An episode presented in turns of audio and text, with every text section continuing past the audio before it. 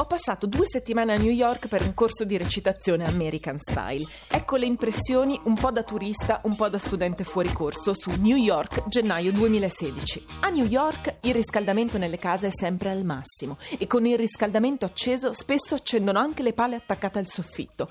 Ho scoperto che la raccolta differenziata come il bidet è solo una bella idea che pochi mettono in pratica che le persone sovrappeso sono ormai pochissime, che trovare la propria metà online è così comune che nessuno se ne stupisce.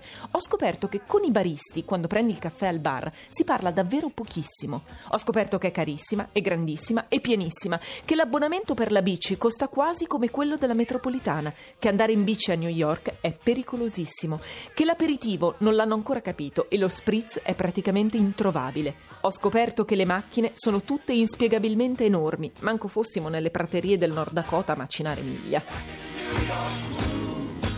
Ho scoperto che a New York, tenetevi forte, il taxista affitta il taxi a 1400 dollari alla settimana. Che New York ti esorta a fare tanto, tutto e subito. Non ho mai sentito un ma sì, poi vediamo, o un eh, non è facile, bisogna capire se si può, insomma. Ho scoperto che il concetto impianti a norma è sconosciuto, che le scale mobili in metropolitana sono rarissime. Ho scoperto che gli attori americani famosi li puoi anche incontrare per strada e nessuno li disturba, che andare a teatro a vederli costa tantissimo e che non sempre quello che vedi ti piace, ma quando ti piace lasceresti la mancia. Ho scoperto che la neve, quando viene, blocca tutto e se sei felice di restare bloccato ti diverti tantissimo.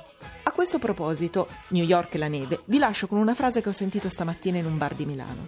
Ma incredibile che la natura in un paese tanto civilizzato si scateni così. Come se la natura, prima di fare danni, desse un'occhiata dove li sta facendo. Se vede grattacieli, cambia direzione. Se incontra capanne, si accanisce. Boh.